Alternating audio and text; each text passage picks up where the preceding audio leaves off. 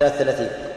فصل يعتبر لانعقاد الإجماع انقراض العصر وهو موت من اعتبر فيه فيسوغ لهم ولبعضهم الرجوع لدليل ولو عقبه لا عدد التواتر. ولو لم يكن الا واحد فإجماع.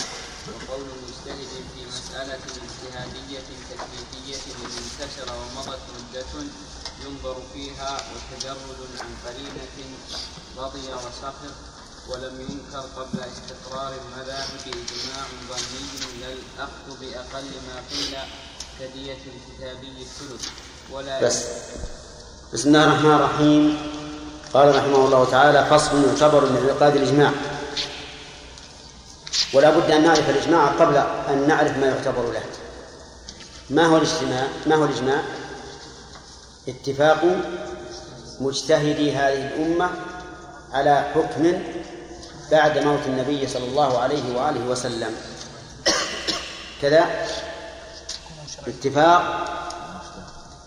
مجتهدي هذه الأمة على حكم بعد وفاة النبي صلى الله عليه وآله وسلم. فقولنا اتفاق مجتهدي هذه الأمة خرج به الخلاف. اتفاق يعني بحيث لا يوجد خلاف. مجتهد الأمة خرج به العامة والمقلدون أما العامة فظاهر أنهم ليسوا من العلماء ولا يعتبر خلافهم ولا وفاقهم كذا ولا لا؟ ولا يعتبر؟ لا يعتبر ولهذا لا لا نخرج للسوق ونقول يا جماعة تعال أنتم موافقين على على الرأي ولا غير موافقين؟ لا يعتبر خلاف العامة ولا إجماع ولا وفاق وخرج به أيضا اتفاق مقلد الأمة. المقلد ليس بعالم. قال ابن عبد البر أجمعوا على أن المقلد ليس من عداد العلماء غير عالم وإنما هو نسخة كتاب فقط. وخرج به بقول المجتهد الأمة على مجتهد غيره. فإن قولهم ليس ليس بحجة. ليس بحجة ولا يعتبر. لكن لو قال قائل هل يجوز لنا أن نستدل بإجماعهم لتقوية قولنا؟ الجواب؟ نعم. لا. ها وش ما في بعد بالتفصيل؟ لأنه إذا صار فيه قولان لا الله يجيب واحد يفصل قال الله تبارك وتعالى مبينا الاعتبار بعلم من سبق فإن كنت في شك مما أنزلنا إليك فاسأل الذين يقرؤون الكتاب من قبلك. وقال تعالى أولم يكن لهم آية أن يعلمه علماء بني إسرائيل. فلو أردنا أن نبرهن على أن عيسى عبد الله ورسوله وأنه بشر مخلوق وأنه ليس ولدا لله وأن الله منزه عن الولد واستدلنا بشيء من الإنجيل احتجاجا على النصارى فهنا لا بأس. يعني فعلى هذا نقول إذا احتجنا إذا احتجنا إلى الاستشهاد بقول من سبق أخذنا به وإلا فلا لأن احتجاجنا بقولهم بدون حاجة إليه رفع لمعنوياتهم واعتداد بأقوالهم فلا نحتج بها. لكن إذا احتجنا فإننا نستدل. طيب وقوله على قولنا بعد النبي صلى الله عليه وآله وسلم لو اجتمع المجتهدون في عهد الرسول على شيء فإن هذا لا نقول ليس بإجماع لكن لسنا بحاجة إليه. لأن الحجة في إقرار النبي صلى الله عليه وآله وسلم إن علم بذلك أو في إقرار الله إذا لم يعلم الرسول صلى الله عليه وآله وسلم. فما فعل في في عهده لا لسنا بحاجة إلى نقول فيه إجماع. لا حاجة. اكتفاء بإيش؟ بالنص. لأن ما فعل في عهد النبي صلى الله عليه وآله وسلم إن علم به فهو من سنته. لأنه أقره. وإن لم يعلم به فهو كذلك من شرع الله. لأن الله أقره. ولهذا قال جابر رضي الله عنه كنا نعزل والقرآن ينزل. يعني ولو كان حراما لنهى عنه القرآن. والدليل على أن ما سكت الله عنه جائز أن الله لا يسكت على باطل أبدا. كما قال تعالى يستخفون من الناس ولا يستخفون من الله وهو معهم إذ يبيتون ما لا يرضى من القول. هم يبيتون ما لا يرضى من القول ولا يعلم الناس به. لكن لما كان منكرا شيء لما كان منكرا أعلم الله به وبينه. فإذا سكت الله عن شيء يفعل في في في زمن الوحي دل هذا على إيش؟ على جوازه. ولذلك لسنا محتاجين للإجماع في عهد النبي صلى الله عليه وآله وسلم. لكن بعده نحتاج ولهذا دائما تجدون في في كلام العلماء وأجمع عليه الصحابة أو عليه إجماع الصحابة أو ما أشبه ذلك. طيب. يقول يعتبر لانعقاد إجماع انقراض العصر انقراض العصر فسره بقوله وهو موت من اعتبر فيه موت من اعتبر من المعتبر؟ المجتهد. المعتبر المجتهد. يعني يعتبر لانعقاد إجماع أن يموت المجتمع المجمعون قبل أن يغيروا رأيهم. أن يموتوا قبل أن يغيروا رأيهم. فإن غيروا رأيهم فلا إجماع.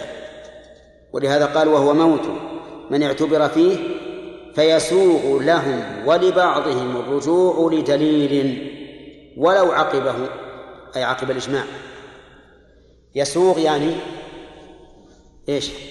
يجوز. يجوز لهم أو لبعضهم الرجوع لكن لدليل. ولو عقبه وش عقب؟ ولو عقب الإجماع. مثال ذلك لنفرض أننا الآن نحن الأمة ونحن في هذا المسجد أمة ما معنا أحد؟ أجمعنا على قول. أجمعنا على قول. ثم بعد ذلك بدا لنا أن هذا القول ليس بصحيح أو بدا لبعضنا أن هذا القول ليس بصحيح بمقتضى الدليل هل لنا أن نرجع؟ ها؟ لنا أن نرجع لكن لو تفرقنا ولنقل أن تفرقنا تفرق موت هل انعقد الإجماع أو لا؟ انعقد انعقد الإجماع وعلى هذا فنقول لا إجماع حتى ينقبض المجمع المجمعون.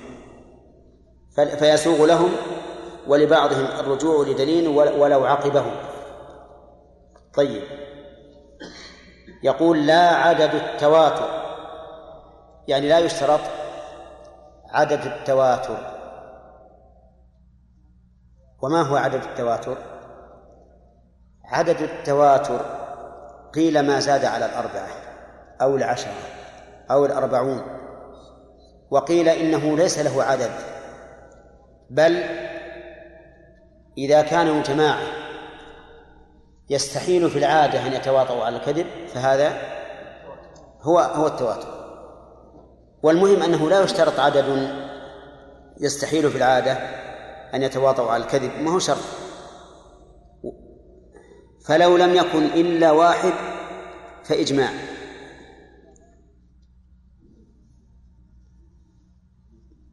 سبحان الله. لو لم يكن إلا واحد. ها؟ لو لم يكن إلا واحد. هل يتصور هذا؟ أنه لا يوجد في أمة محمد في عصر كامل إلا مجتهد واحد؟ نعم. لا لا يمكن. لا يمكن. تضيع الشريعة. لكن العلماء رحمهم الله يفرضون الأشياء فرضا وإن لم تكن واقعة حسا. يقول شيخ الإسلام رحمه الله في كتابه الرد على المنطقيين في بعض رد على أهل المنطق يقول والمسائل الفرضية لا تعتبر واقعية والفقهاء يفرضون مسائل لا تقع في الواقع كفرضهم عشرين جدة عشرين جدة ممكن عقلا ولا لا؟ ها؟ يمكن ولا ما يمكن؟ عقلا يمكن. لكن هل هو واقع حسا؟ أبدا. لا يقع حسا. فالفقهاء رحمهم الله وغير الفقهاء من أهل العلم يفرضون المسائل التي لا يمكن أن توجد حسا من أجل تمرين الطالب أو من أجل المبالغة في الحكم. طيب. فقول المؤلف لو لم يكن إلا واحد فإجماع يقول هذه مسألة فرضية لكن لو فرضنا أن أمة محمد كلها من أولها إلى آخرها في عصر كامل ما فيها إلا مجتهد واحد وقال هذا المجتهد بقول نقول قوله إجماع إجماع مع من؟ ها؟ مع نفسه ما أحد غيره فإذا قال القول فهو فهو إجماع لكن هذا كما قلت لكم أمر فرضي قال وقول مجتهد في مسألة اجتهادية. انتبهوا للشروط. وقول مجتهد خرج به العام والمقلد. في مسألة اجتهادية خرج به ما ليس محل للاجتهاد من المسائل لأن بعض المسائل لا يسوغ فيها الاجتهاد. مثل أي نعم مثل صفات الله وأسماء الله وما أشبه من الأمور الغيبية.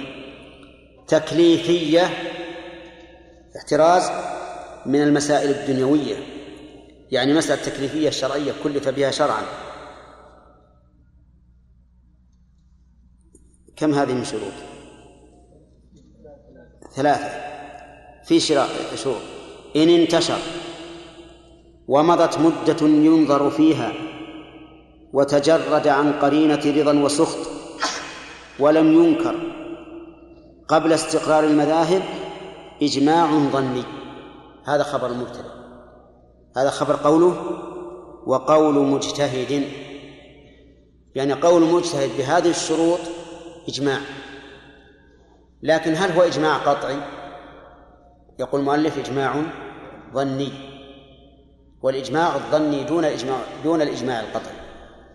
والحقيقة أن الإجماع القطعي لا يمكن أن ندعيه مدع إلا فيما علم بالضرورة من دين الإسلام. يعني وجوب الصلاة الإجماع عليه قطعي. وجوب الزكاة تحريم الخمر تحريم الزنا وما أشبهه فالإجماع القطعي لا يكون إلا في الضروريات من الدين. هذا النوع من الإجماع يقول المؤلف أنه إجماع ظني. لنفرض مثل عمر بن الخطاب رضي الله عنه. من المجتهدين. قال قولا في في الفرائض في مسألة فرضية. ولتكن يلا العمريتين. قال فيها قولا وانتشر هذا القول. ومضت مدة ينظر فيها. يعني مضت مدة يمكن الناس يمكن المجتهدين أن ينظروا في هذا الحكم. هل هو صحيح أو لا؟ وتجرد عن قرينة رضا أو سخط. يعني هذا القول ما علمنا أن أحدا رضي به ولا أحدا سخط. مسألة مبهمة مسكوت عنه. يقول آه ولم ينكر يعني لم ينكره أحد كالعمريتين مثلا.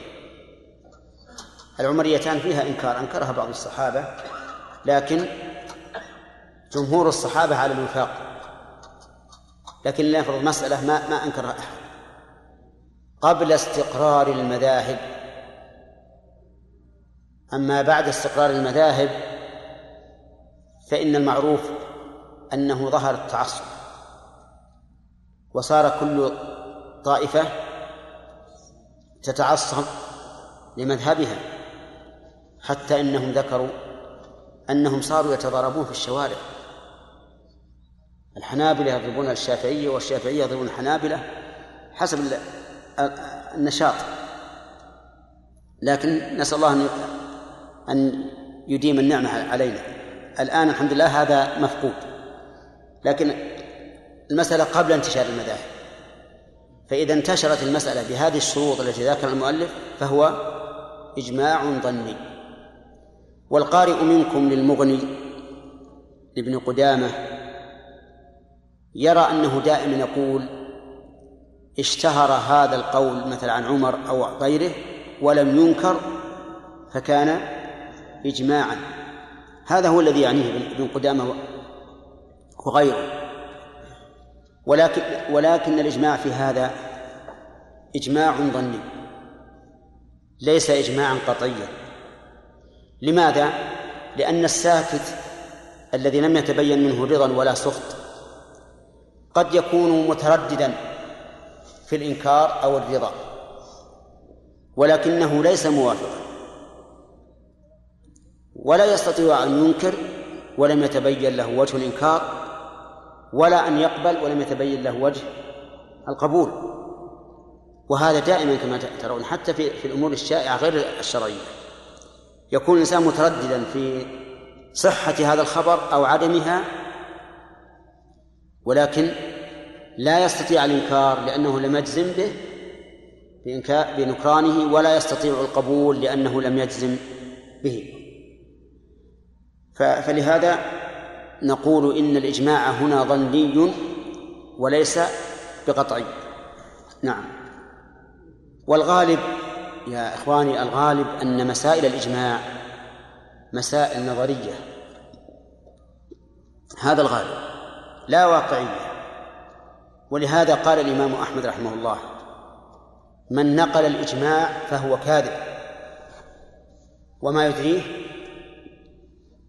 لعلهم اختلفوا وقال شيخ الإسلام ابن تيمية رحمه الله في العقيدة الواسطية والإجماع الذي ينضبط ما كان عليه السلف الصالح يعني القرون الثلاثة إذ بعدهم كثر الخلاف وانتشرت الأمة. وهذا صحيح. لا سيما فيما سبق من الزمان. المواصلات قليلة. متى تصل مثلا من الأندلس إلى السند والهند وأقصى شرق آسيا؟ متى يصل الخبر؟ يمكن بعد سنوات. أليس كذلك؟ ثم إذا وصل قد يكون محرفا بنسيان أو تعمد. المسألة ليست ليس الناس كحالهم اليوم. اليوم لو قيل قول في الشرق سمع علم به من؟ من في الغرب. وعلى كل حال الإجماع في الحقيقة صعب. صعب جدا. أعني نقل الإجماع. وقد ذكر ابن القيم في كتابه الصواعق المرسلة. مو هو المختصر ليس المختصر. كتاب الصواعق الأصل. ذكر أكثر من عشرين مسألة. نقل فيها إجماع من أئمة العلماء أئمة. والمسألة خلافية. مسألة خلافية. مما يدل على أن الإجماع صعب. حتى أن إن بعضهم نقل الإجماع على قبول شهادة العبد. قال العبد الرقيق تقبل شهادته بالإجماع. ونقل آخر الإجماع على رد شهادة العبد. كيف هذا؟ لأن كل واحد تكلم بما أحاط به. فالمهم أن نقل الإجماع صعب إلا في المسائل المعلومة بالضرورة من الدين. لو قال قائل الصلاة فرض صلوات الخمس فرض بالإجماع. ها؟ صحيح هذا ولا لا؟ صحيح. لو قال البيع حلال بالإجماع. نعم. ها. صحيح. لكن لو قال بيع بيع العينة حرام بالإجماع قلنا لا. مسألة معينة هذه اجتهادية. وما يدريك لعلهم اختلفوا. ربما يكون اختلف وهو الواقع فيها خلاف. وإن كان الراجح أنها حرام وأنها حيلة على الربا لكن أهل الحيل يمشونه. لأنهم يعتبرون ظاهر الصور دون حقائق الأمور. على كل حال المسألة هذه مسألة الإجماع لا أحب أن تتسرعوا فيها. ووجدنا بعض. بعض المعاصرين الإخوان اللي يكتبون رسائل خاصة. أسهل ما عنده أن يقول أجمع. يأتيك أجمع على كذا. إذا قال أجمع تهاب تقول إذا ما أروح أراجع. ما المسألة إجماعية. لكن لا تصدق. راجع. إذا رجعت ربما تجد تجد الخلاف. حتى العلماء الكبار أحيانا كما قلت لكم قبل قليل ينقلون الإجماع والمسألة خلافية. نعم. يقول رحمه الله لا الأخذ بأقل ما قيل كدية الكتابي الثلث. يعني ليس الأخذ بأقل ما قيل إجماع. كدية الكتاب الثلث. الكتاب هو اليهودي والنصراني وديتهم على النصف من دية المسلمين. وقيل على الثلث من دية المسلمين. ولم يذكر قول دون الثلث. فهل نقول أجمع الناس على أن دية الكتاب هي الثلث؟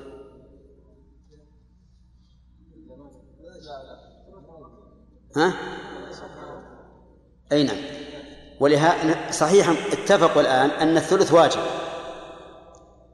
لكن اختلفوا في الزيادة في الزيادة. الآن المسألة فيها قولان. دية الكتاب هل هي نصف دية المسلم أو ثلث دية المسلم؟ فلو جاء إنسان وقال أجمع على أن دية الكتاب الثلث. نعم. يقول المؤلف ليس هذا بإجماع. لأنهم لم يجمعوا. منهم من قال النصف. طيب لو قال أجمعوا على أنها لا تنقص عن الثلث. صحيح ولا غير صحيح؟ صحيح. لأنه ما في أحد قال دون من الثلث أقل من الثلث. شوف مع الفرق بين العبارتين واضح. إذا قال أجمعوا أنها ثلث معناه لا تجوز الزيادة. أولى لأنهم أجمعوا على أنها ثلث فلا تجوز الزيادة لكن إذا قال أجمعوا على أنها لا تنقص عن الثلث هذا صحيح لكن الزيادة لم يجمعوا عليها فلهذا نبه المؤلف على على هذه المسألة لأنه قد يخفى على طالب العلم الفرق الفرق بينهما عرفت الفرق؟ أي أنت؟ آه ما الفرق؟ لو قلنا أجمعوا على أن دية الكتاب الثلث ها؟ هل هذا صحيح ولا لا؟ غير صحيح لماذا؟ لأن بعضهم يقول ديته النصف طيب ولو قلنا أجمعوا على أنها لا تنقص على الثلث صحيح لأنه ليس من العلماء من قال إنها دون دون الثلث طيب. انتهى الوقت؟ نعم. نعم. نعم.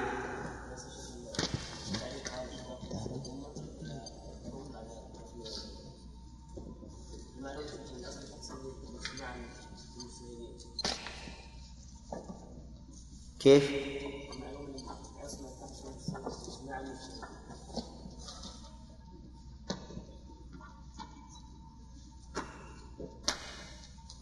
اجتماع إيش؟ اي لكن يشترط انقراض العصر. لو اجتمعوا الآن ثم بعد ذلك تبين لهم الدليل على خلافه فلهم الرجوع نعم. إلى الآن هم يقولون ما حصل ما تحصل الاسم إلا بانقراض العصر.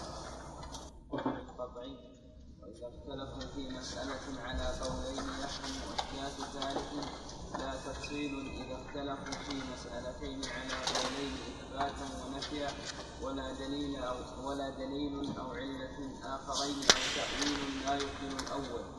نعم. بس. بسم الله الرحمن الرحيم. قال المؤلف رحمه الله تعالى في في أحكام أحكام الإجماع. ذكر الإجماع السكوتي الظني وذلك بأن يقول المجتهد قولا وينتشر بين العلماء ويمضي زمن يمكن فيه الإنكار ولا ينكر. ولا ينكر. مع قدرة الناس على الإنكار. طيب فإن كان فإن اشتهر. ولم ينكر لكن عجزا عن الإنكار فهل يكون إجماعا؟ لا. كما لو قال السلطان قولا مثلا وانتشر. والسلطان من أهل الاجتهاد. وانتشر ولم ينكر خوفا من السلطان.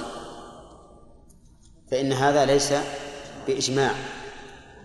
فإن قال قائل ما الذي يعلمنا أن الناس سكتوا خوفا منه؟ قلنا إما أن يقولوا هذا فيما بينهم من المجالس وإما أن يقول هذا بعد موت السلطان. المهم لا بد أن يتبين.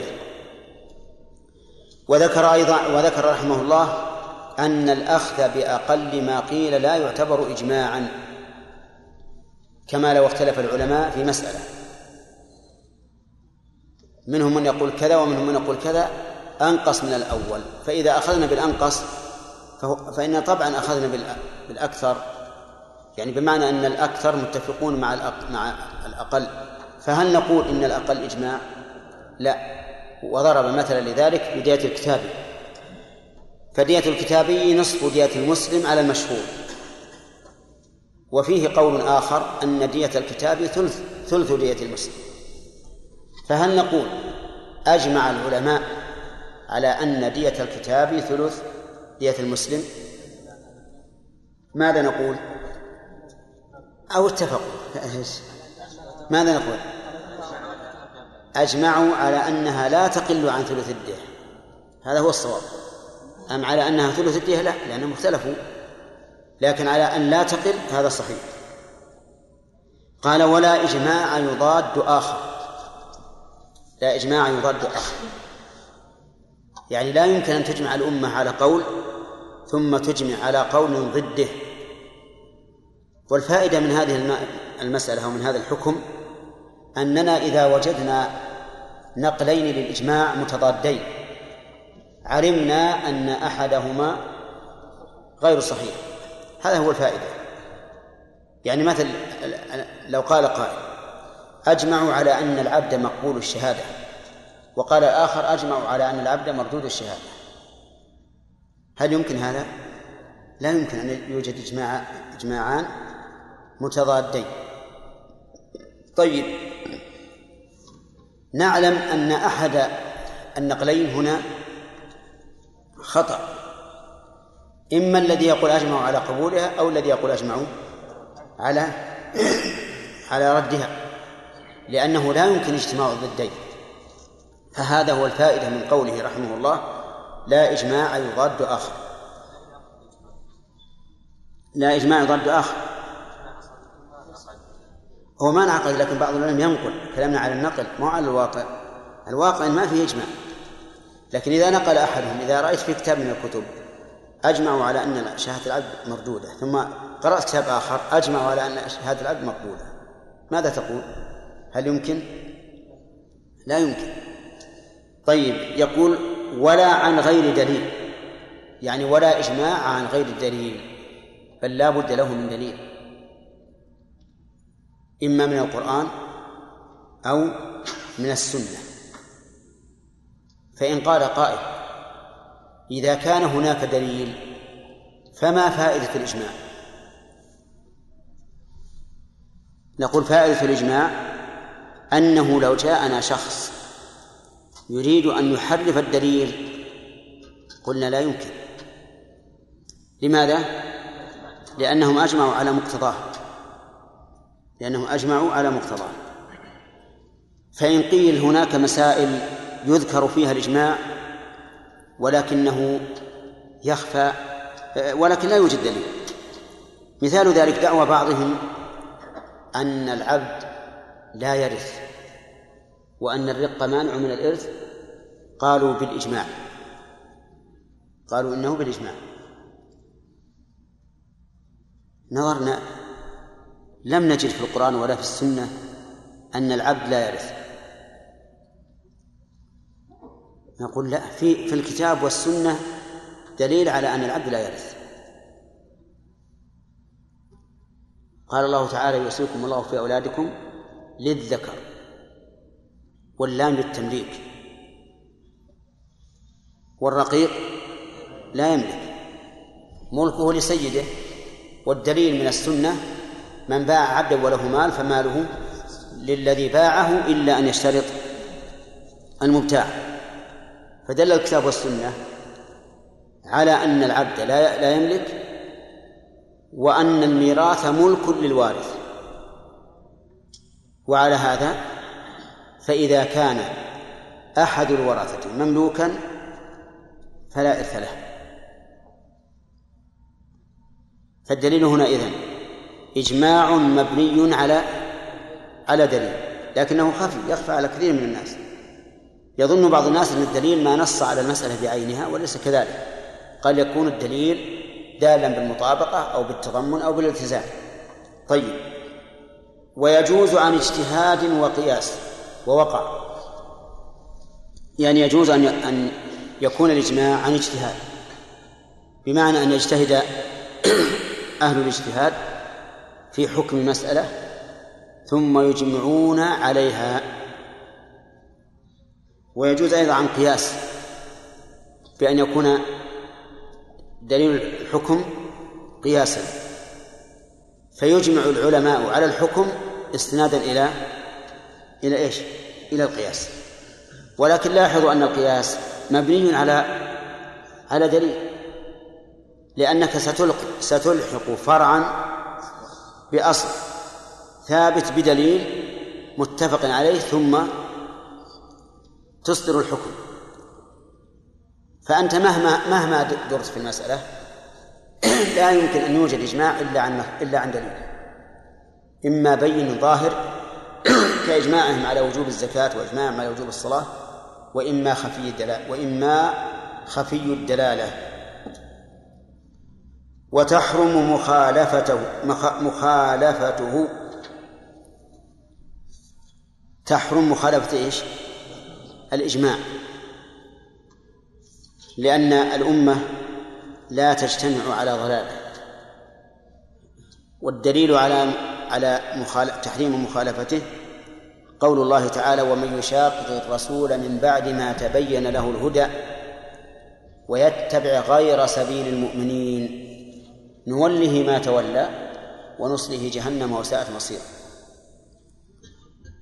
فقوله ويتبع غير سبيل المؤمنين هذا هو مخالفة الإجماع فإذا أجمع المؤمنون على أن هذا حرام فهذه سبيله. من خالفها فقد تعرض لهذا الوعيد. وفي قول يكفر منكر حكم قطعي. قوله في قول.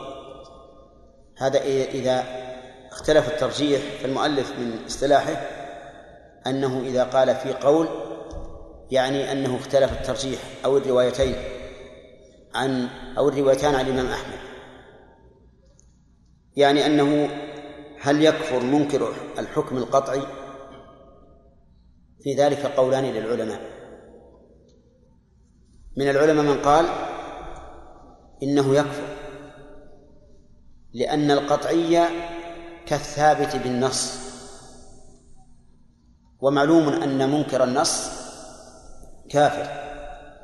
ومنهم من قال إن الحكم القطعي إن كان ثابتا بنص دلالته قطعية على هذا الحكم فهو يكفر لا لإنكار الحكم ولكن لإنكار النص لأن هذا الحكم مبني على نص دلالته قطعية على هذا. وأما إذا كان غير مبني على ذلك فإنه لا يكفر لاحتمال تأويل أو خطأ. ومعلوم أن ما أن ما بني على التأويل إذا كان للتأويل مساغ فإن فإن من ذهب إليه لا يكفر. والكفر ليس بالأمر الهين بحيث نصدره على كل من خالف بل لا يجوز أن نصدر حكما بالكفر إلا إذا اقتضت دلالة الكتاب والسنة ذلك. وأما مجرد وهم أو ظن فإنه حرام. وقد ثبت عن النبي صلى الله عليه وآله وسلم أن من دعا رجلا بالكفر وليس كذلك فإنه يعود إليه يعني يكون هذا القائل هو الكافر. فالمسألة خطيرة. وإذا اختلفوا في مسألة على قولين اختلفوا الضمير يعود على من؟ على أهل الاجتهاد. إذا اختلفوا على قولين يحرم إحداث ذلك. لا تفصيل إذا اختلفوا في مسألتين. على قولين إثباتا ونفيا. ها؟ نعم. يحرم إحداث ثالث. شنو قلت؟ ذلك؟ نعم. وإذا اختلفوا على قولين يحرم إحداث ثالث. يعني أن العلماء إذا اختلفوا على قولين في مسألة من المسائل فقال بعض العلماء هذه حرام وقال آخرون هذه حلال. فإنه لا يجوز أن يحدث أحد قولا ثالثا بأنها واجب. لأنه إذا أحدث قولا ثالثا إيش؟ خالف الإجماع. إذ أنهم أجمعوا على عدم الوجوب لكن اختلفوا هل هي مباح أو أو حرام. كذلك لو اختلفوا هل هي مباح أو سنة لا يجوز أن نحدث قولا بالوجوب لأن هذا خروج عن عن الإجماع. أما التفصيل في مسألة اختلفوا فيها إيجابا ونفيا فهذا لا بأس به. لأن هذا التفصيل لا يخرج عن القولين. مثاله اختلف العلماء هل الوتر واجب أو سنة. هل الوتر واجب أو سنة؟ منهم من قال إنه واجب ومنهم من قال إنه إنه سنة. فجاء شخص ثالث وقال الوتر واجب على من له ورد من الليل. سنة في حق غيره. فهل خرج عن القولين السابقين؟ لا لا, لا تتعجل هل خرج عن القولين السابقين؟ لا. لأن القولين السابقين لم يخرج عن الإجاب لم يخرج عن الإجابة والسنة هذا يقول أنا أقول واجب لمن له ورد من الليل يعني لمن له قيام معتاد. ومن ليس له قيام معتاد فإنه لا يجب عليه. نقول هو ما خرج الآن. إذا قال سنة في حق من ليس له ورد فقد وافق القول بالسنية. وإذا قال واجب على من له ورد فقد وافق القول بالوجوب. وهذه الطريقة يسلكها دائما شيخ الإسلام ابن تيمية. ثم يقول وهو بعض قول من يوجبه. أو بعض قول من يستحبه. كيف هو قول بعضه؟ لأن الذي يقول أنه مستحب على الإطلاق يقول مستحب لمن له ورد. مستحب لمن ليس له ورد والذي يقول واجب على الإطلاق يقول واجب على من له ورد وواجب على من ليس له ورد فهنا حالين أو فهنا حالان. شيخ الإسلام يقول واجب في حال دون حال. إذا أخذ ببعض القول. سنة في حال دون حال أخذ ببعض ببعض القول. فصار قوله بعض من فصار قوله بعض قول من يوجبه وبعض قول من يستحبه فلم يخرج عن الإجماع. والحاصل أن العلماء إذا اختلفوا في مسألة على قولين. حرم إيش؟ إحداث ثالث لماذا؟ لمخالفة الإجماع. ولا يحرم تفصيل لا يخرج عن القولين. لا يخرج. لأن التفصيل ليس فيه خروج عن الإجماع نعم. ولا يحرم تفصيل في في في مسألة فيها قولان لأنه لم يخرج عن الإجماع. وإنما أخذ ببعض قول هؤلاء وبعض قول هؤلاء وهذا ليس خروجا عن الإجماع. طيب. يقول المؤلف على قولين إثباتا ونفيا ولا دليل أو علة آخرين. أو تأويل لا يبطل الأول. يعني معناه إنه لا يخرج عن الإجماع إذا كان خروجه بدليل أو تأويل بعلة أو تأويل لا يبطل الأول. معنى هذا إذا كان التأويل الذي أولته أنا لا يبطل تأويل الأولين لكنه ليس موجودا فيهم فلا بأس. وذلك لأن الأفهام تختلف.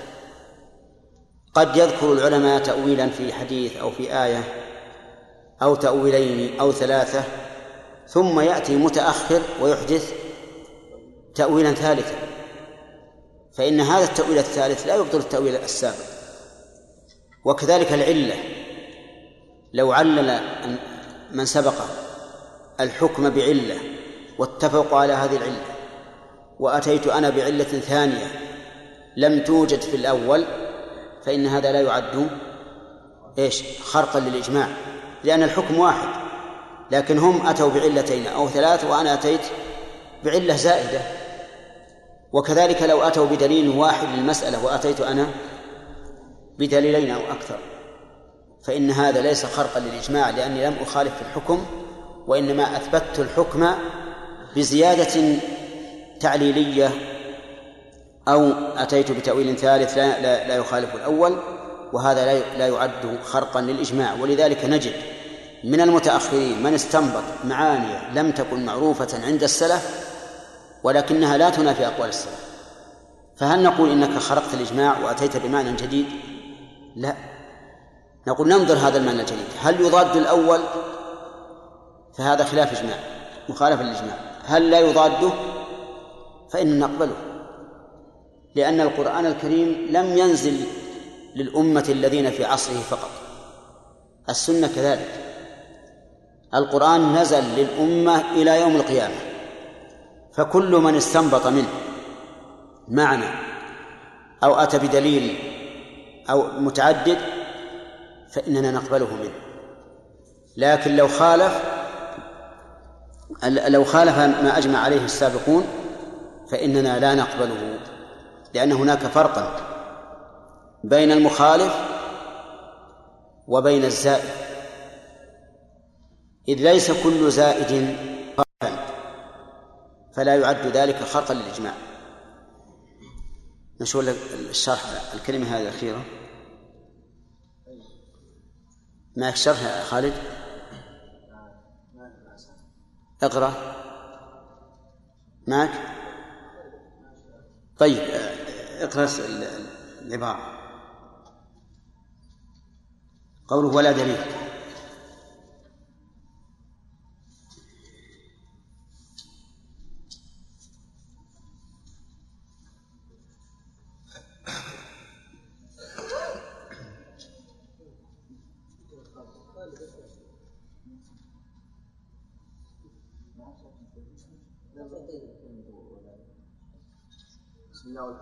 والصلاة والسلام على رسول الله. قال المؤلف رحمه الله تعالى ولا يحرم إحداث دليل زائد على ما عرف من دليل سابق للحكم. زاد القاضي من غير أن يقصد من غير أن يقصد بيان الحكم به بعد ثبوته لأنه قول عن اجتهاد غير مخالف إجماعا لأنهم لم ينصوا على فساد غير ما ذكروه وأيضا وقع كثيرا ولم ينكر ولأن الشيء قد يكون عليه أدلة كثيرة. وقيل لا يجوز لأنه اتباع غير سبيل المؤمنين. رد لا إيه صحيح. رد نعم.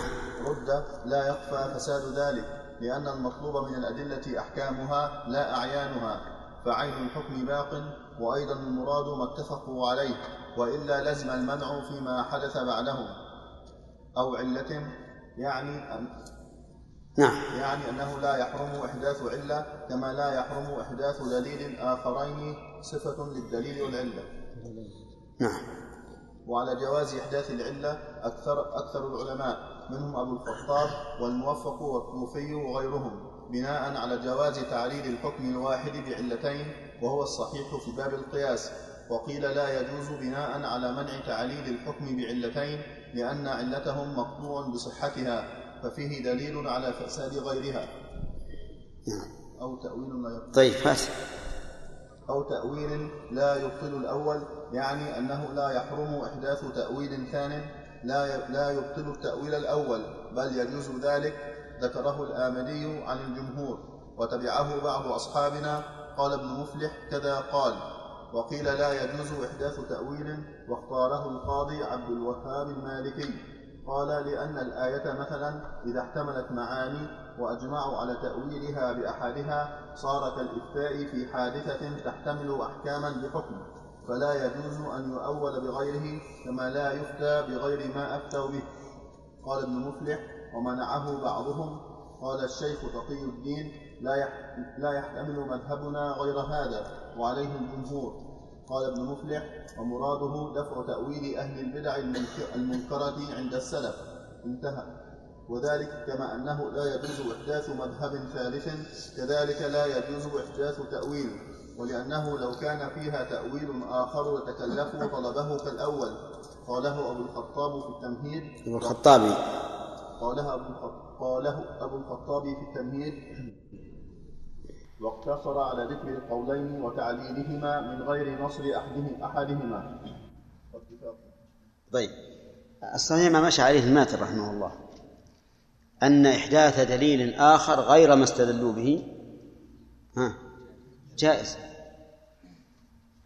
ولا ولا ولا, ولا وليس فيه شيء.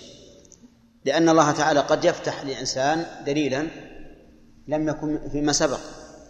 والشيء المهم أن الحكم واحد. حتى أنا لو لو أتيت بدليل زائد على ما استدلوا به هل أنقض حكمهم؟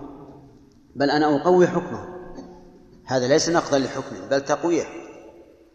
ولكن سبحان الله العظيم يعني يقول إذا إذا كانوا ما وجدوا الدليل معناه أجمعوا على أنه لا دليل. لا غير صحيح. إذا لم يذكروا الدليل ليس معناه أنهم أجمعوا على أنه لا دليل إلا في هذه المسألة. كذلك في العلة. العلة يقول لا يجوز إحداث علة لم يعلل بها السابقون. هذا غير صحيح بل يجوز إثبات علة لم يعلل بها الآخرون الأولون لأن إحداث هذه العلة تقوية ولا مخالفة؟ تقوية لا شك كيف نقول لا يجوز؟ إثبات الدليل التأويل إثبات التأويل يعني أن نفسر الآية أو الحديث بخلاف ما فسرها الأول هذا إن كان التأويل يخالف ما أولوا به فلا شك أنه لا يجوز لأنه مخالف للإجماع. لكن إذا كان لا يخالف وإنما أتيت بمعنى زائد لا يخالف الأول ولا يأباه اللفظ. فمن مانع؟ هل أنا إذا أتيت بمعنى لم يذكره السابقون ولا يأباه اللفظ هل أنا خالفتهم؟ أبدا ما خالفتهم. أنا أقول الدليل يدل على ما قالوا ويدل على أمر زائد ولا يخفى علينا جميعا أن ابن القيم رحمه الله وقبله شيخه قد يعللون المسألة بعلل كثيرة لم يذكرها من سبق. وكذلك قد يستدلون بأدلة لم يفهمها من سبقهم. الآن لو قيل لك كم أقل مدة الحمل الذي يعيش فيه السقط ستة شهور من أين لك؟ أين في القرآن والسنة؟ ها؟ يعني لا حي... قد لا قد يعجز الإنسان عن عن الاستدلال لأنه لا يجد في القرآن أقله ستة أشهر أو في السنة لكن يأتي من فتح الله عليه ويقول عندي في القرآن ما يدل عليه وحمله وفصاله ثلاثون شهرا وقال وفصاله في عامين فإذا أسقطنا عامين للفصال بقي للحمل ستة أشهر. نعم.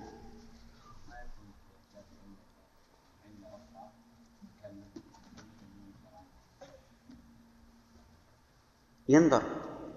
إذا كانت هذه العلة تشهد لها النصوص فليس فيه تكلم. أما إذا كانت لا يشهد لها النص فترد حتى وإن وإن علل بها السابقون نعم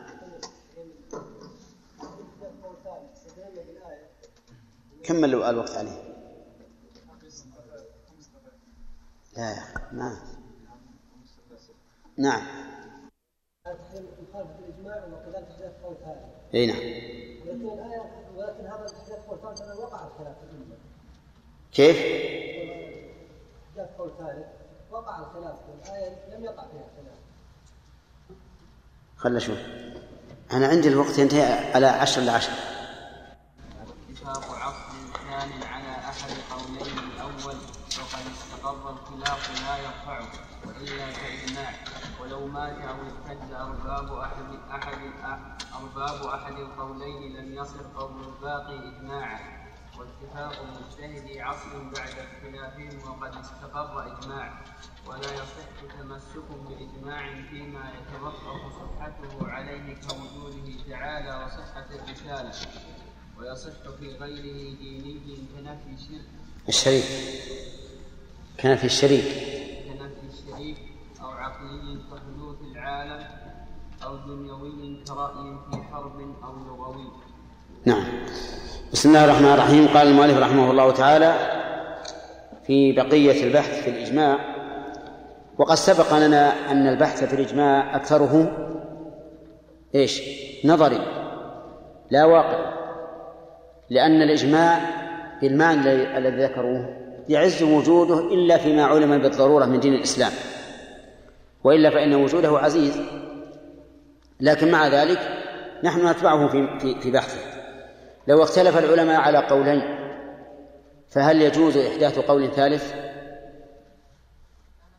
لا يجوز. لماذا؟ لأنه خروج عن الإجماع. طيب.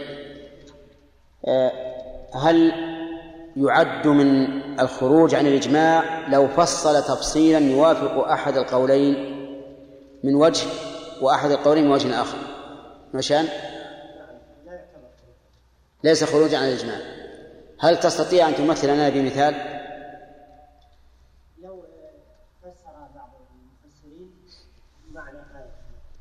لا.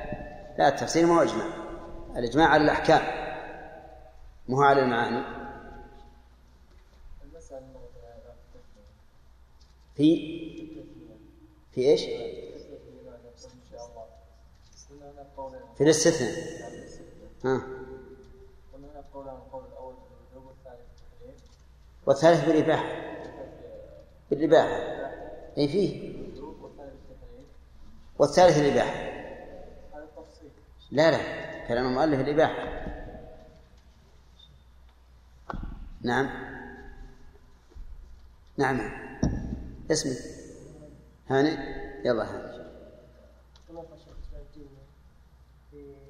إجابتهم على أقوال العلماء ورد على قولين مثل القيام صلاة قال بعض العلماء أنها واجبة وبعضهم أنها سنة. فأجاب على من قال أنها سنة لمن كان عليه. من كان له ورد من الليل فهو واجب. طيب. وكذلك لو قال قائل اختلفوا في وجوب التسمية في الوضوء فمنهم من قال إنها واجبة ومنهم من قال غير واجبة. فجاء إنسان وقال هي واجبة عند الذكر عند الذكر هل خرج عن الإجماع؟ انتبه قال بعضهم إنها واجبة وقال بعضهم غير واجبة وقال فجاء رجل وفصل وقال واجبة عند الذكر يعني إذا ذكر هل خرج عن الإجماع؟ لا لأنه وافق من قال بالوجوب من وجه. ووافق من قال بعدم الوجوب من وجه. فوافق من قال بعدم الوجوب عند النسيان ووافق من قال بالوجوب عند التذكر. طيب. هل يجوز إحداث دليل لم يستدل به من سبق؟ الأخ. يجوز؟ إذا كان من سبق قد استدلوا بدليل. كل من قال هذا حلال جاء بدليل واحد.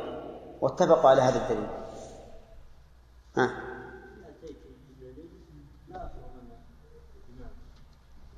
لماذا؟ لو قال قائل إن عدم ذكرهم لهذا الدليل يدل على إجماعهم على أنه ليس بدليل. إيه صحيح. إيه. كلام صحيح؟ نعم. لو أتيت بدليل لم يذكره من أجمع من قبل بل استدلوا بدليل آخر فإن هذا لا يعد خرقا للإجماع. بل إن هذا يعد تأييدا للإجماع. أليس كذلك؟ نعم لو فرض أن دليل الذي قلته قد عرض على هؤلاء وقالوا ليس في دليل فإن إثبات الدلالة فيه من عندي يعتبر مخالفا للإجماع. طيب. ثم قال مبتدأ درس اليوم. واتفاق عصر ثان على أحد قولي الأول وقد استقر الخلاف لا يرفعه وإلا فإجماع. إذا اتفق أهل العصر الثاني على أحد القولين لأهل العصر الأول فهل يرفع الخلاف وتعتبر المسألة إجماعية؟ أو نقول الخلاف باق لأن الإجماع الثاني لا ينقض الخلاف السابق. الجواب الثاني إذا كان الخلاف قد استقر. أما لو رجع أهله عنه فإنه يعتبر إجماعا ولا يجوز نقضه. وأما إذا كانوا قد بقوا عليه حتى ماتوا فإن الإجماع على أحد القولين لا لا يرفع الخلاف. والأمثلة كثيرة. مثلا اختلف السلف اختلف اختلف السلف. هل الأفضل علي بن أبي طالب أو عثمان بن عفان؟ اختلفوا أيهما أفضل. ثم استقر الإجماع بعد ذلك على أن عثمان أفضل. فهل هذا الإجماع يرفع الخلاف أو لا؟ لا لا يرفع الخلاف. بل هذا إجماع متأخر. طيب في عهد النبي صلى الله عليه وسلم وأبي بكر وسنتين من خلافة عمر كان الطلاق الثلاث واحدة فهو إجماع. ثم بعد ذلك حكم عمر رضي الله عنه بأنه ثلاثة. فهل نقول إن هذا الحكم ينقض ما سبق؟ الجواب لا. مع أن ما سبق إجماع وقد يكون في خلاف لكنه غير منقول.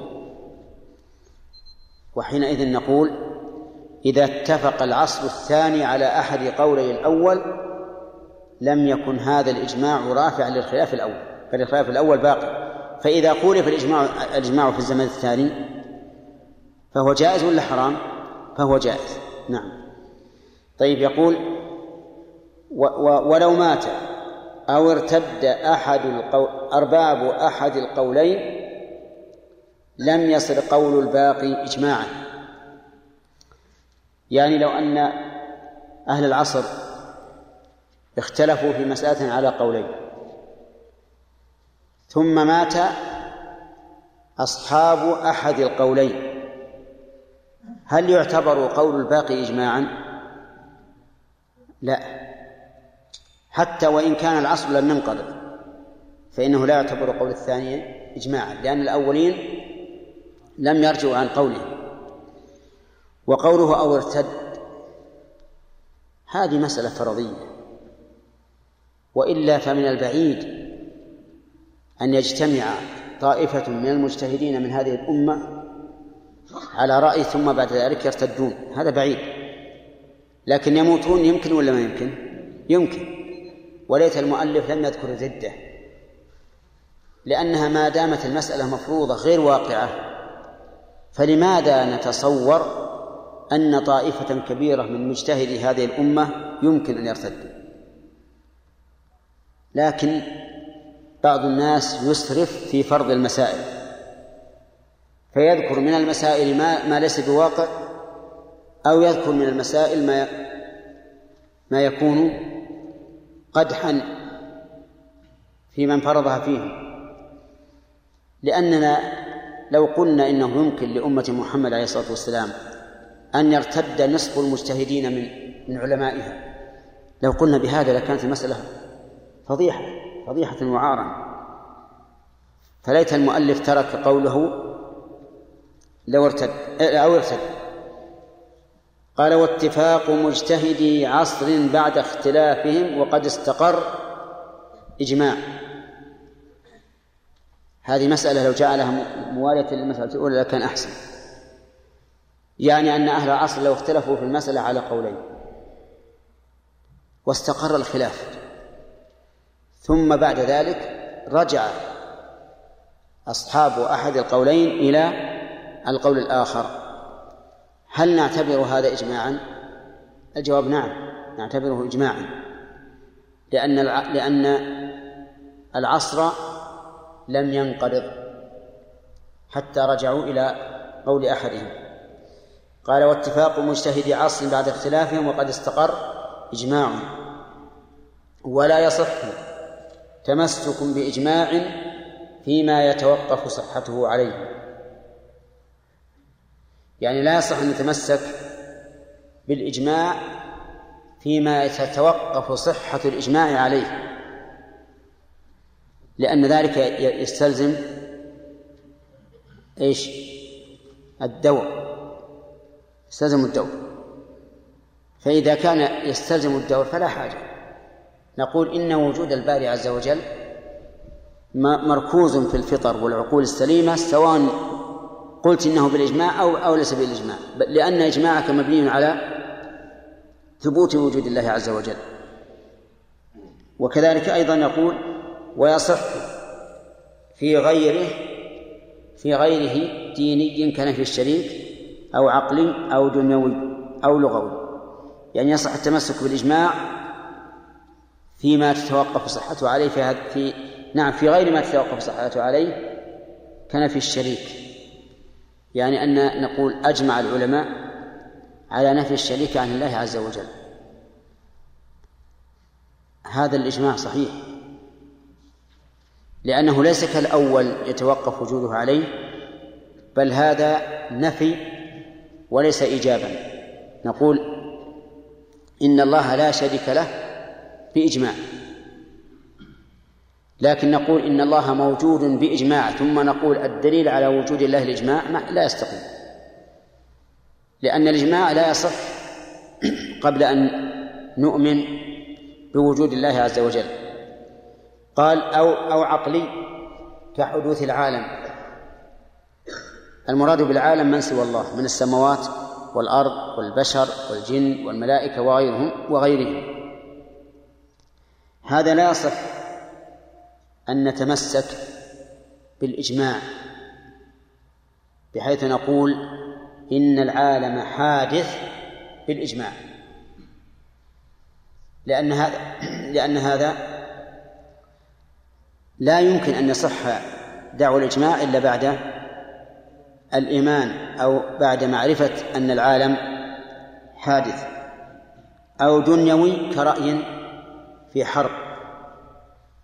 فلا يصح أن يكون مستنده مستند مع هذا لأنه أمر يعلم بالتفكر سواء أجمعوا عليه أم لم يجمعوا أو لغوي كما لو اختلف الناس في إعراب بيت من أبيات الشعراء القادمين فإنه لا يتمسك بالإجماع فيه. لو أعطيتنا الشرح معك؟ لا اقرأ اقرأ علينا. ولا يصح تمسك بسم الله الرحمن الرحيم قال رحمه الله تعالى ولا يصح تمسك بإجماع فيما يتوقف صحته أي صحة الإجماع عليه كوجوده سبحانه وتعالى وصحة الرسالة ودلالة المعجزة, المعجزة لاستلزامه عليه لزوم الدور. ويصح التمسك بالإجماع في غيره أي غير ما تتوقف صحة الإجماع عليه من أمر ديني كالرؤية وكنفي الشريك ووجوب العبادات ونحوها لأن الإجماع لا يتوقف على ذلك بإمكان تأخر معرفتها عن الإجماع بخلاف الأول وسواء كان الديني عقليا كرؤيا الباري ونفي الشريك أو شرعيا كوجوب الصلاة والصيام والزكاة وغيرها. قال ابن الأراقي لا خلاف قال إيش؟ ابن الأراقي. نعم. لا خلاف فيه. قال ابن قاضي الجبل صح اتفاقا. وقطع به في المقنع وغيره أو من أمر عقلي كحدوث العالم وهذا الصحيح الذي عليه الأكثر. قال في المحصول وأما حدوث العالم فيمكن إثباته لأنه يمكننا إثبات لأنه يمكننا إثبات الصانع بحدوث الأعراض. ثم نعرف صحة النبوة ثم نعرف الإجماع به ثم نعرف حدوث الأجسام به. وخالف في هذا إمام الحرمين مطلقا وأبو إسحاق الشيرازي في كليات أصول الدين كحدوث العالم وإثبات النبوة دون جزئياته كجواز الرؤية. قال الحوراني لا معنى للإجماع فيه لأنه, لأنه إن كان قطعيا بالاستدلال فما فائدة الإجماع فيه إلا تعاضد الأدلة لا إثبات الحكم ابتداء. وقال الإمام في البرهان أي فائدة في الإجماع في العقليات مع أنه لا يجوز التقليد فيها؟ ولو كان الإجماع حجة فيها كسائر الأحكام لم يجوز إلا التقليد فيها وعدم المخالفة. أو من أمر دنيوي كرأي في حرب وتدبير وتدبير أمر الجيوش وأمر الرعية. قال البرماوي فيه مذهبان مشهوران. المرجح منهما وجوب العمل فيه بالإجماع. وهذا ظاهر كلام القاضي وأبي الخطاب وابن عقيل وغيرهم في حد الإجماع. واختاره ابن حمدان والآمدي وأتباعه لأن الدليل السمعي دل على التمسك به مطلقا من غير تقييد فوجب المصير إليه. قال ابن قاضي الجبل هذا قول الجمهور وللقاضي عبد الجبار المعتزلي فيه قولان أحدهما المنع ووجهه اختلاف المصالح بحسب الأحوال.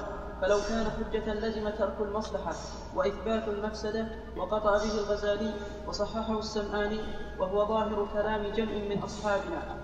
قال الثوراني لا معنى للإجماع في ذلك لأنه ليس أقوى من قول من قوله صلى الله عليه وسلم وهو ليس دليلا لا يخالف فيه يدل عليه قصة التوقيع حيث قال أنتم أعلم بأمور دنياكم والمجمع عليه لا يجوز خلافه وما ذكروه من أمر الحروب ونحوها إن أثم مخالف ذلك فلكونه شرعيا وإلا فلا معنى لوجوب اتباعه. وقيل هو حجة بعد استقرار الرأي لا قبله ذكره ابن قاضي الجبل. أو من أمر لغوي. قال البرماوي لا خلاف في ذلك. ككون الفاء للتعقيب فقطع به. وقيل إيش؟ ككون؟ ككون الفاء للتعقيب نعم. فقطع به. وقيل يعتد بالإجماع فيه إن تعلق بالدين إن تعلق بالدين وإلا فلا ذكره القرطبي مراد المؤلف إن هذه الأشياء لا تحتاج إلى نقل الإجماع. لأنها معلومة.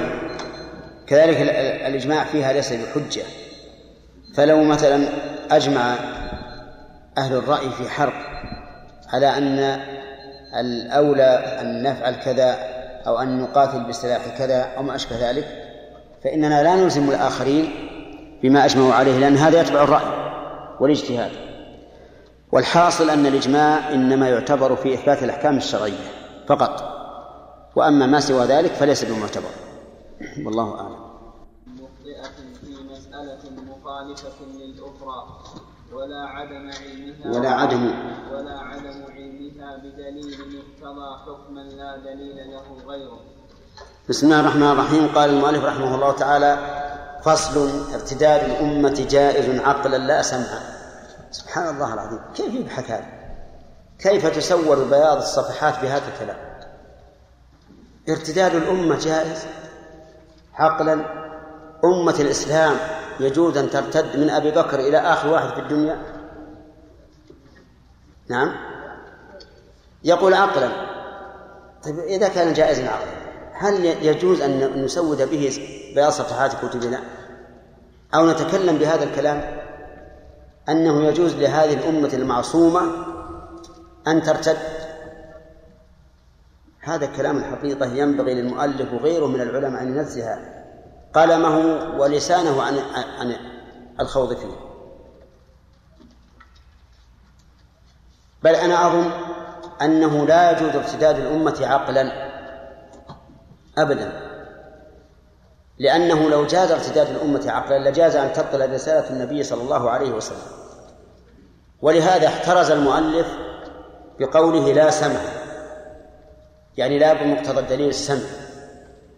لا بمقتضى الدليل السمع. ولكن نحن نقول حتى بمقتضى الدليل العقلي لا يمكن أن ترتد. لو جاز أن ترتد هذه الأمة لكانت رسالة محمد صلى الله عليه وسلم عبثا. والله عز وجل منزه والله عز وجل منزه عقلا عن العبث. والحاصل أن الخوض بهذا لا شك أنه محدث. وأنه تنطع وأنه لا أستطيع أن أقول سفه ممن تكلم به. ما الذي أوجب لنا أن نتكلم؟ هل هذه الأمة يجوز أن ترتد على أعقابها من أبي بكر إلى آخر واحد في الدنيا؟ ما الذي أوجب لنا هذا؟ وما فائدتنا من ذلك؟ ولهذا نسأل الله أن يعفو عن المؤلف خطأه هذا. يقول ارتداد الأمة جائز عقلا يعني في العقل لا يمتنع. ونحن إن سلمنا ذلك جدلا فلا فإن نقول البحث في هذا ليس من ليس من العقل. مع أننا لا نسلم بهذا واقعا. إذ لو جاز ارتداد الأمة لكانت رسالة محمد صلى الله عليه وسلم سفها لم ينتفع بها أحد. والله منزه عن عن السفه. ويجوز اتفاقها على جهل ما لم تكلف به هذا صحيح. يجوز أن أن تجهل الأمة كلها شيئا لم تكلف به. وليس في ذلك عيب عليها. لأنها لم تكلف به. والمفروض عليها أن تعلم ما تكلف به. المفروض على الأمة أن تعلم ما تكلف به. ثم إن كان هذا المكلف به واجبا على الأعيان صار العلم به واجبا على الأعيان. وإن لم يكن واجبا على الأعيان صار واجبا على الكفاية. صار واجبا على الكفاية. ولهذا لو قال لنا قائل هل يجب علي أن أتعلم أحكام البيع وأنا لست من التجار؟ قلنا لا. عينا لا يجب عليه. لكن كفاية إذا لم يوجد أحد يجب لئلا تضيع الأحكام الشرعية. لو قال قائل هل يجب علي أن أعرف أحكام الوضوء؟ نقول نعم لأنك مطالب بالوضوء. فالأقسام إذن ثلاثة ما يجب علمه على كل واحد وما يجب علمه على الأمة عموما وما لا يجب علمه على الأمة ولا على الواحد. فما لم يكلف به ها لا يجب علمه لا على الأمة ولا على الفرد. وما كلف به كل واحد ها يجب علمه على كل واحد لأنها لا تقوم العبادة إلا بالعلم. وما كان واجبا على العموم فهو فرض كفاية. إذا قام به من يكفي سقط عن الباقين. وأظن الأخ بدر ما معه كتاب. ها؟ و... طيب. أفهمتم الآن؟ يجوز أن تتفق الأمة على جهل ما لم تكلف به. طيب لا انقسامها فرقتين كل فرقة مخطئة في مسألة مخالفة للأخرى. يعني لا يجوز أن تنقسم فرقتين كل فرقة مخطئة في مسألة مخالفة للأخرى لأن هذا يلزم أن يكون كل من كل الأمة تخطئ وهذا لا يمكن. لا بد أن يصيب أحد الطرفين. أما أن يخطئوا كلهم فهذا لا يمكن لأن الحق محفوظ. قال الله تعالى إنا نحن نزلنا الذكر وإنا له لحافظون. قال ولا عدم يعني ولا ولا عدم علمها بدليل اقتضى حكما لا دليل له غيره. يعني ولا يجوز أن أن يحصل عدم علمها بدليل اقتضى حكما لا دليل له غيره. الأحكام لا تثبت إلا بالأدلة. فهل يجوز أن تكون الأمة جاهلة بدليل حكم من الأحكام؟ ليس له دليل إلا هذا إلا هذا الدليل؟ لا يجوز. لأنه لو كان كذلك لبنت حكمها على جهل وهي لا تبني حكمها إلا على دليل حتى الإجماع كما سبق لا بد له من دليل. فلا يجوز أن تجعل الأمة دليل حكم ليس له دليل إلا هذا الحكم المجهول. يجوز أن يكون للحكم دليلان وتجهل واحدا منهم. ممكن. طيب. فإن قال قائل ألم تكن ألم يكن عمر بن الخطاب والأجناد معه جهلوا دليل حكم الإقدام على أرض الطاعون. الجواب. نعم يا خالد. ها؟ الجواب بلى. جهل. لكن هل هم كل الأمة؟ لا. ولهذا واحد من الأمة من الذين معهم كان عالما بالدليل وهو عبد الرحمن بن عوف. لأن أمير المؤمنين عمر بن الخطاب رضي الله عنه لما سافر إلى الشام وفي أثناء الطريق قالوا له إن الطاعون قد وقع فيه. توقف رضي الله عنه. وشاور الصحابة. شاور عدة مرات عدة جلسات. فاستقر الرأي على أن يرجع. أن يرجع ولا يذهب إلى إلى أرض الطاعون. فأتى أبو عبيدة عامر بن الجراح أمين هذه الأمة وكان له منزلة عالية عند عمر حتى إنه قال فيما حين طعن قال لو كان أبو عبيدة حيا لجعلته الخليفة على هذه الأمة لأن النبي صلى الله عليه وآله وسلم قال أمين هذه الأمة عامر بن الجراح رضي الله عنه. فجاء إلى عمر قال يا أمير المؤمنين كيف ترجع؟ أفرارا من قدر الله؟ قال له عمر نفر من قدر الله إلى قدر الله. يعني إن ذهبنا فبقدر الله وإن رجعنا فبقدر الله. نفر من قدر الله إلى قدر الله. ثم قال له أرأيت؟ لو كان معك إبل وكان وادي له عدوتان إحداهما مخصبة والثانية مجدبة. فإن رعيت الإبل في المخصبة فقد رعيتها بقدر الله. وإن رأيتها في المجدبة فقد رأيتها بقدر الله. فإلى أين تذهب؟ سيقول المخصبة. إذا نحن نذهب إلى المدينة مخصبة بالنسبة للشام وفي أثناء ذلك جاء عبد الرحمن بن عوف فحدثه.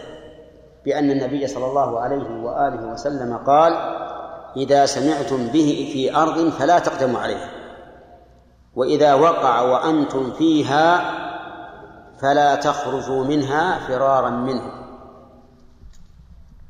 عرفتم؟ فصار هذا الرأي الذي اجتمعت المشورة عليه صار هو الحق فرجعوا. والشاهد أنه يجوز نعم أنه لا يجوز للأمة أن تجهل دليل حكم ليس له دليل سوى هذا المجهول أبدا لأن هذا يقتضي خفاء الدليل وهو متعذر لا يجوز. ثم قال المؤلف فصل يشترك الكتاب والسنة والإجماع في سند. الكتاب والسنة والإجماع. هذه حقتنا.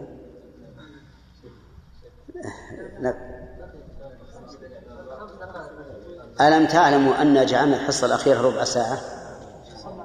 نعم. لا.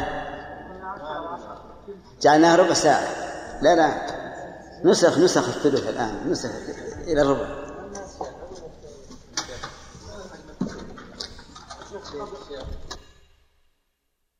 نعم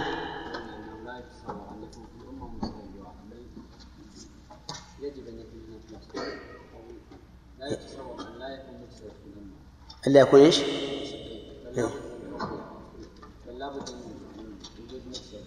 مجتهد متى قلنا هذا؟ أقول متى قلنا هذا؟ أي قلنا ولو واحدة إيه صحيح هذا؟ إنه ما يعني ما يوجد في الأمة إلا واحد. إحنا قلنا غالب مسائل الإجماع اللي ذكروا غالبها نظريات لا واقعيات. هذه أن ما نقدر نقول يمكن أو, أو لا يمكن. لا يقول يمكن أو لا يمكن. لكن حتى لو فرضنا أن عصرنا هذا خلا من مجتهد فالكتب التي التي ورثها لنا من قبلنا كانت عن اجتهاد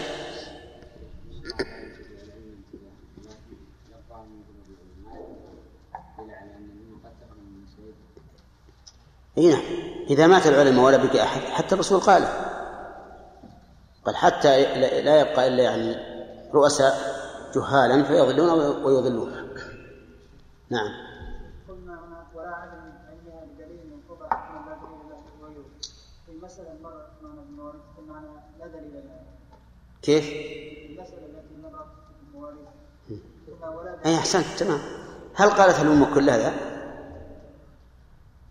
هو يريد كلام الأمة كلها نعم يفسر أخطأ في التفسير هل يطلق عليه أنه كذب على الله أم يطلق عليه اجتهد وأخطأ؟ هل هل هو أهل الاجتهاد ولا لا؟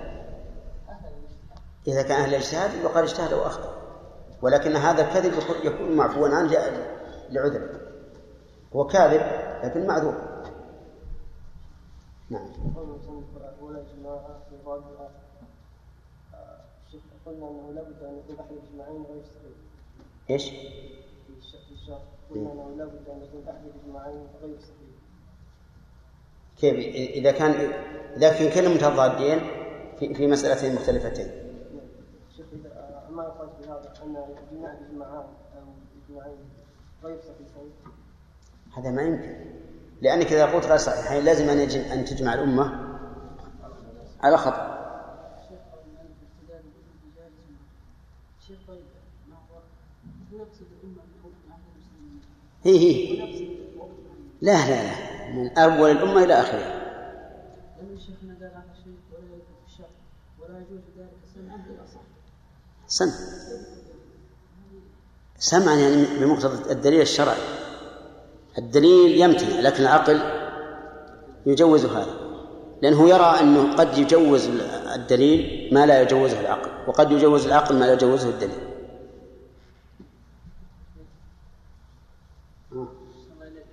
العاقل عرفنا يا شيخ بان العصر من الذكور نعم واخرجنا منها الاناث واصحاب الفروض نعم حديث عبد الله بن عباس ذكر من ابنى العاقل اي نعم.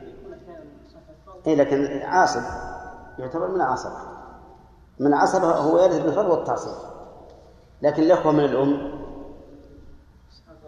ما ما, ما ليسوا من العاقل يعني اللي تردد بين يكون يعتبر عاصب يعتبر عاصب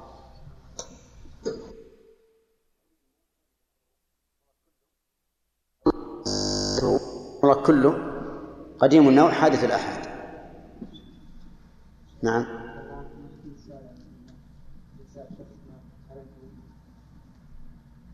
إذا قال المؤمن تقول أنا مؤمن.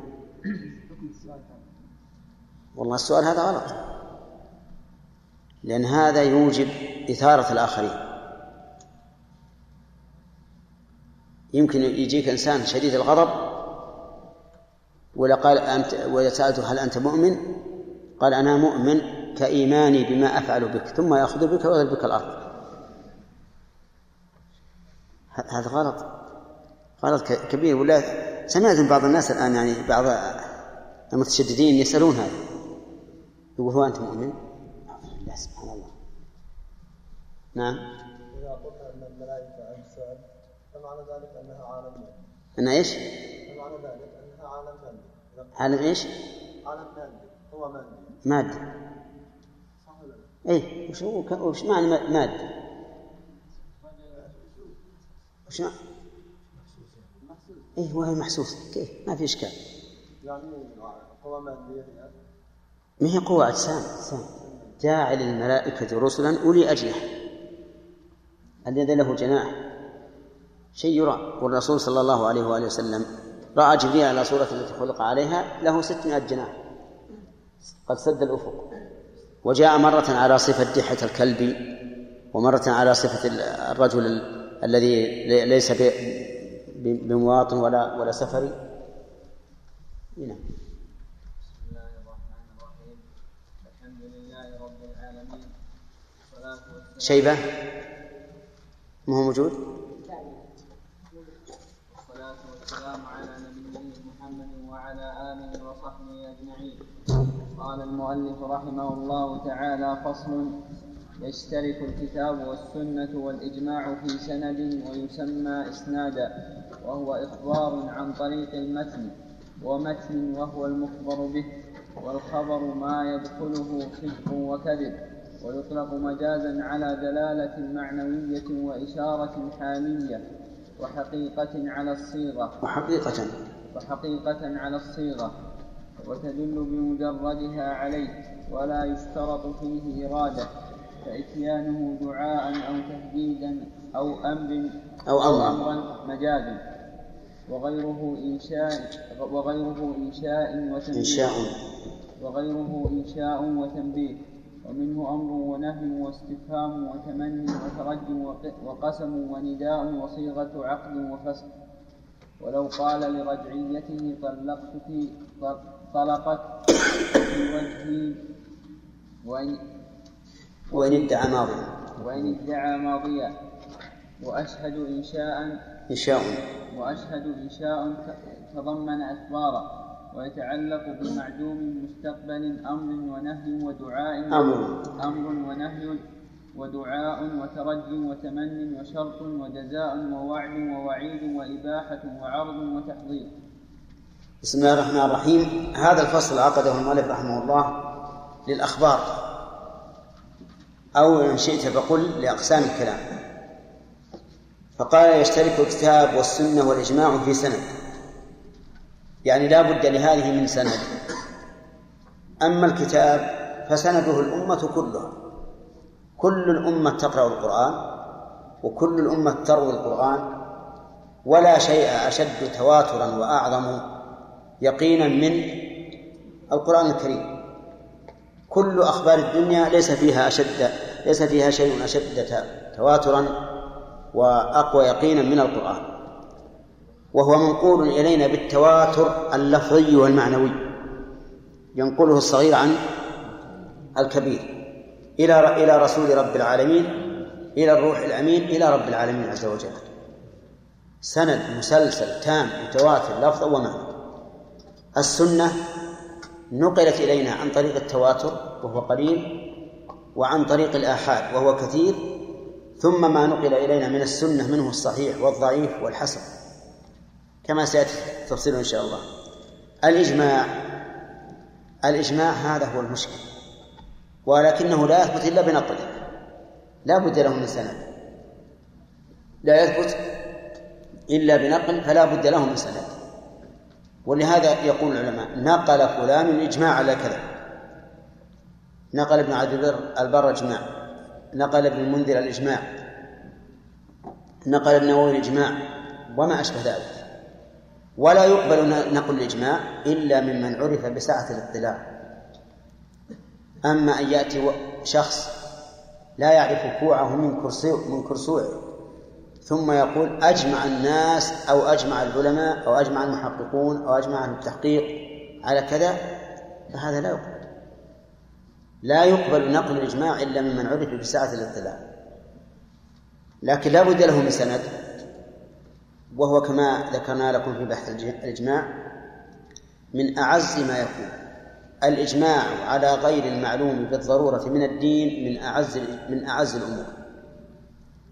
أما ما علم بالضرورة من الدين كوجوب الصلاة فهذا أمره واضح. قال يشترك الكتاب والسنة والإجماع في سند القياس ما ذكره لأن مستند القياس العقل. إذ أنه إلحاق فرع بأصل في علة. نعم هذا هذا مستند عقلي. ثم إن طابق فصحيح وإن لم يطابق ففاسد. ويسمى إسنادا. يسمى إيش؟ السند إسنادا.